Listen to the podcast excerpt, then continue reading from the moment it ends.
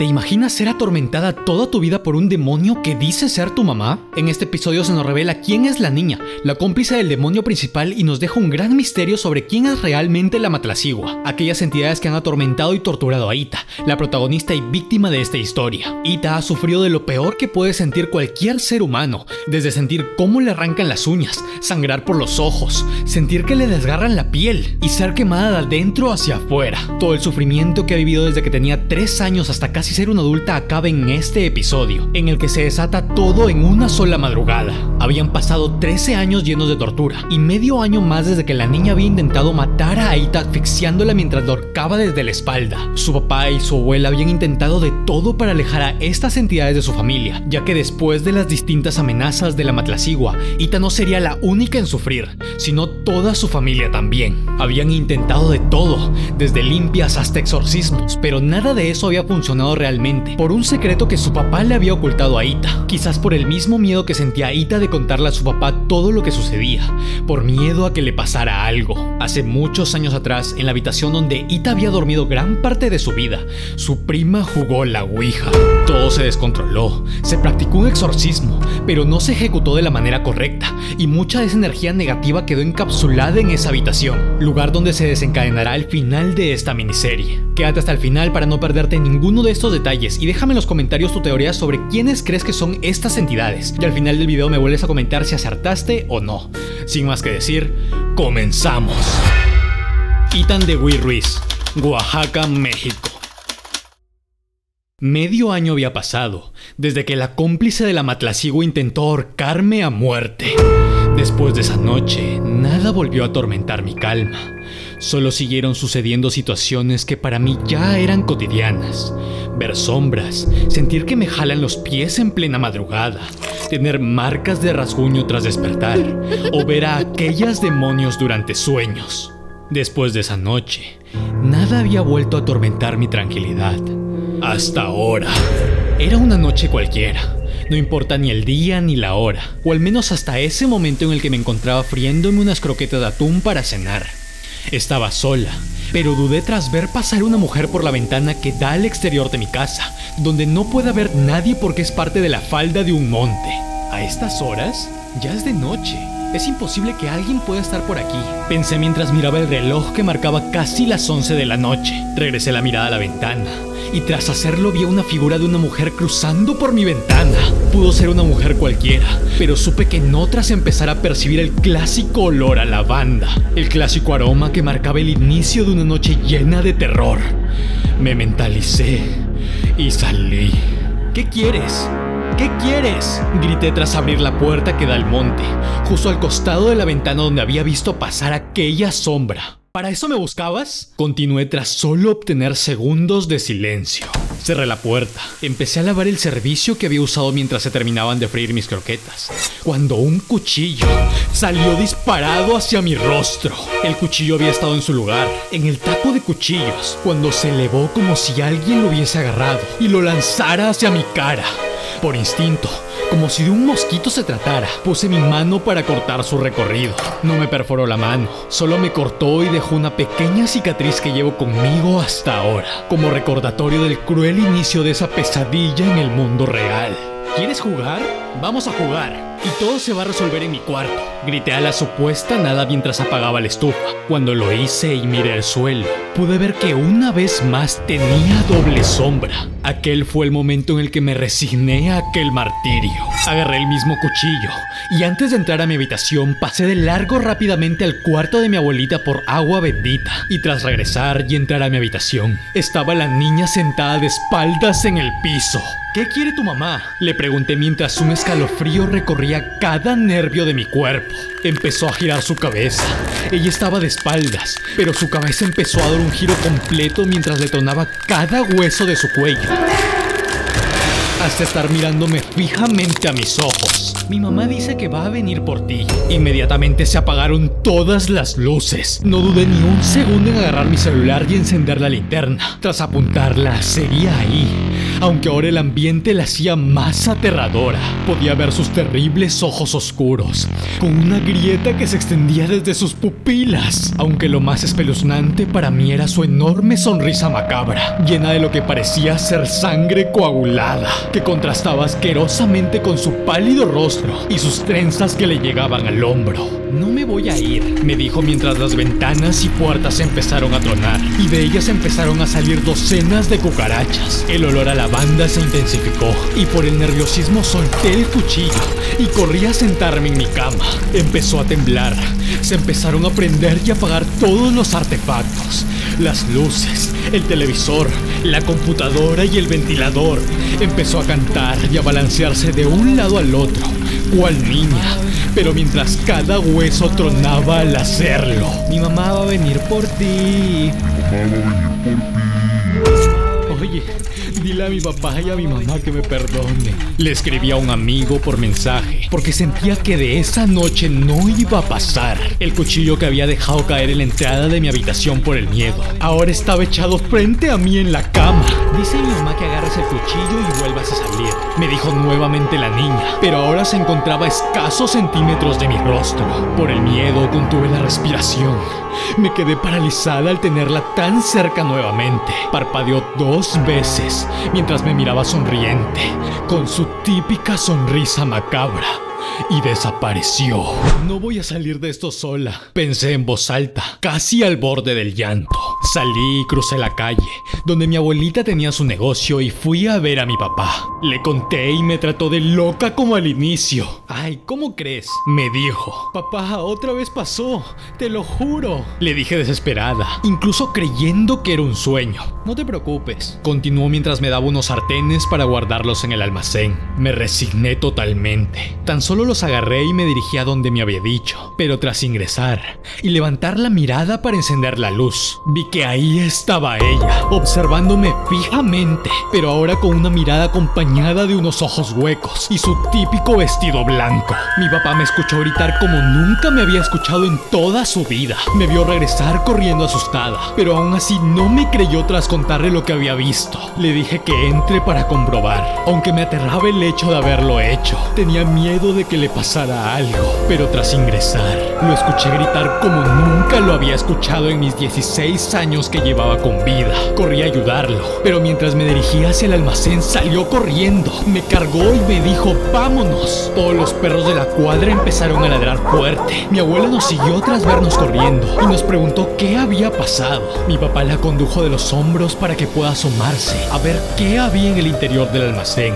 Y tras verla, palideció completamente. Mi papá llamó de inmediato a una tía que hace limpias y cuando llegó, sus primeras palabras nos dejaron atónitos. La habíamos esperado dentro del carro de mi papá. Estuvimos temblando, aterrados por lo que los tres habíamos visto, tratando de asimilar la situación y así por 20 eternos minutos hasta que por fin se presentó. Les voy a hablar muy claro, muy en serio, porque esto ya está muy mal.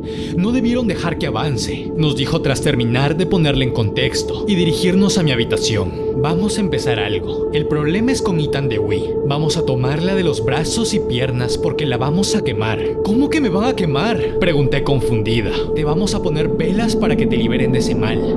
Algo que no te ha contado tu papá es que a tu prima se le practicó mal un exorcismo por haber jugado la Ouija en esta misma habitación. Probablemente eso haya sido lo que ha empeorado las cosas. No tenía palabras, solo me dediqué a ver qué hacían. Colocaron un pentágono en el suelo, cada lado alternado con sal y bicarbonato, y en cada punta velas blancas y negras, a excepción de la parte de abajo que tenía una de color rojo, que simboliza el inicio y la puerta del alma. En el interior del pentágono hicieron dos estrellas. La primera, pintada con vela negra, tenía en sus puntas tierra, fuego mezcal, madera, agua y aire representada con piedras con cera. La segunda, pintada con vela roja, tenía canela, clavo, sal y bicarbonato. Acuéstate, ponte esta banda blanca en los ojos y agárrala porque la vamos a quemar. Por lo que sea que escuches o veas, no te la quites. Confía en mí, me dijo tras darme la banda para cubrirme los ojos y ayudarme a acostarme en el piso. Tras quedarme en completa oscuridad. Lo primero que sentí es cómo se movía el piso. Luego empecé a escuchar voces en idiomas extraños que evidentemente desconocía. Y tras dos o tres minutos de incertidumbre, ya no sentía ni escuchaba nada. Estuve a nada de quitarme la venda, pero recordé que mi tía me había dicho que por nada del mundo lo haga, hasta que ella me lo indicara. ¿Qué pasa? ¿Siguen ahí? ¿Me oyen? Empecé a preguntarle a todos qué pasaba, pero nadie parecía oírme. Otra vez llegaste hasta mí, Hija, dijo la matlacigua desde la oscuridad.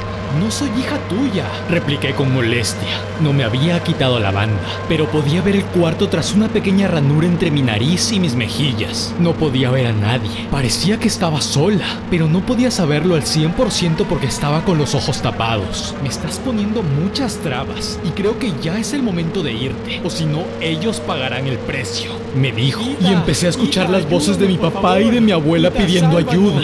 tú sabes que no puedo pasar por ti porque esa bruja ha puesto una barrera. No me voy a quitar nada ni me voy a mover, Te voy a enseñar quién estaba sentada. dijo enojada mientras las ventanas y puertas volvieron a sonar, como si de un sueño se tratara. Me hizo ver entre mis recuerdos. Me enseñó que la niña que esa misma noche había estado sentada en mi habitación era yo. Y así con todos mis recuerdos.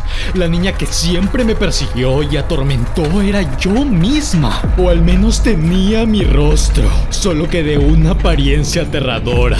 ¿Ves como si eres mi hija? Continuó. Sentía como si me arrancara mi alma, como si mi cuerpo fuese la piel y mi alma la cicatriz que se estaba desprendiendo. Quítate la venda. No, no, no lo voy a hacer. Nadie de tu familia me va a poder detener, así como en un momento te tuve. Tendré a alguien más. Empezó a llorar y a gritar desesperadamente. Eran unos lamentos de una mamá que necesitaba a su hija, pero su dolor me quemaba y me lastimaba. Un dolor inexplicable que hacía de mi padecimiento una tortura que no había experimentado antes. ¿Y si de verdad es mi mamá? Pensé, ¿tú eres mi mamá? Le pregunté confundida, pero sin poder tener una respuesta ya que inmediatamente regresé donde todo había comenzado. Estaba nuevamente en mi habitación, pero esta vez sí podía sentir a los demás a mi costado. Quítate la venda, me dijo mi tía mientras me ayudaba a retirármela. ¿Qué pasó? Pregunté confundida. No te puedo contar, pero vete de aquí a la sala y por lo que sea que escuches, no vengas. Salí de mi habitación sin decir ni una sola palabra. Cerré la puerta y diez mil dudas al mismo tiempo recorrían mis pensamientos en ese momento. Los tres seguían adentro sentados en el piso y cuando me senté en el mueble de la sala, empecé a escuchar cómo gritaban. Eran gritos horribles, de lamento y de ayuda. Corrí a la habitación de mi abuela por la Virgencita de Guadalupe y la llevé a la sala. Le rogaba que no pase nada, pero cuando iba a la mitad de mis oraciones, la tele que tenía al frente explotó y el vidrio quedó partido y todas las luces se apagaron. Sentí una mezcla entre miedo y frustración y así por dos malditas eternas horas. No podía comprender cómo aquellos intensos gritos no los escuchaban los vecinos, pero aquel pensamiento lo difuminó el aroma a lavanda. No me voy a ir de ti, hija mía. Fue la última frase que escuché de la matlacigua. Ya pasó. Todo va a estar bien, me dijo mi tía tras salir con mi papá y mi abuela de mi habitación. ¿Qué pasó? Pregunté al borde de la desesperación. No te podemos contar nada, solo una cosa, me dijo seriamente, con una mirada que denotaba un cansancio extremo. Bajó la mirada y me enseñó una bolita de sangre en forma de gota en su dedo meñique del pie. Eso fue lo que te pidió, ¿verdad? No supe qué responder. Me quedé paralizada y sentí el peor escalofrío que he podido sentir en toda mi vida. En ese preciso instante recordé lo que en un primer momento me había pedido la matlacigua. Una gota de sangre. Ahora tanto mi papá como mi abuela y mi tía tenían aquella marca en el mismo lugar. Afortunadamente, a partir de ese momento, nunca más la volví a ver. Pero hay un detalle que no es nada menor. Actualmente vivo con mi mamá. Se asentó en Oaxaca, pero ahora a una hora de San Felipe. Y por todo lo que me había pasado con mi papá, decidí irme a vivir con ella. Lo curioso está en que ahora mi mamá tiene un peculiar olor Huele a lavanda. Cada que la abrazo, puedo percibir en su aroma natural esa fragancia. Siempre le he preguntado y siempre me responde con lo mismo. No uso perfume, ese es mi olor natural. Es un olor cálido que siempre me dan ganas de abrazarla, pero aún así me deja con muchas incógnitas por todo lo que he vivido y por todo lo que sucedía justo después de empezar a percibir en el ambiente aquel aroma. Ella no sabe nada de lo que vivimos, nunca le contamos nada y así se ha mantenido hasta ahora. Continúo viendo sombras, sigo escuchando sonidos extraños en mi casa, pero eso ya es parte del don de mi familia. He seguido viendo a la niña, pero otro detalle peculiar es que cada que la he vuelto a ver tiene mi rostro. Es como si me viera un espejo, pero con los ojos oscuros y huecos, con aquella grieta que se extiende desde su pupila, una sonrisa macabra con sangre coagulada en su interior y con toda la piel pálida. No entiendo realmente qué habrá pasado detrás de aquella puerta en la que me quemaron. Me quedan algunas dudas, pero lo más importante de todo es que ya no he vuelto a sufrir por manos de aquellas demonios que me atormentaron durante 13 años de mi existencia. ¡Guau! Y es así como acaba esta miniserie. Nos deja algunas dudas, pero yo no puedo inventar cosas porque así es como han sucedido los hechos, todos y cada uno de ellos basados en la vida real, en la vida de Ethan Dewey de Oaxaca, México. Sin embargo, déjenme en los comentarios sus teorías que estaré leyendo cada uno de ellos. ¿Creen que la Matlacigua realmente haya sido su mamá? ¿O por qué su mamá tras volver tenía ese olor característico? ¿Creen que la niña demonio haya sido en realidad una versión aterradora de ella misma? En fin, esto ha sido todo por hoy. Recuerden que hay episodios nuevos todos los viernes a las 23.59 hora Perú, live los domingos a las 19.30 en Instagram y 8 y media en TikTok y en Twitch.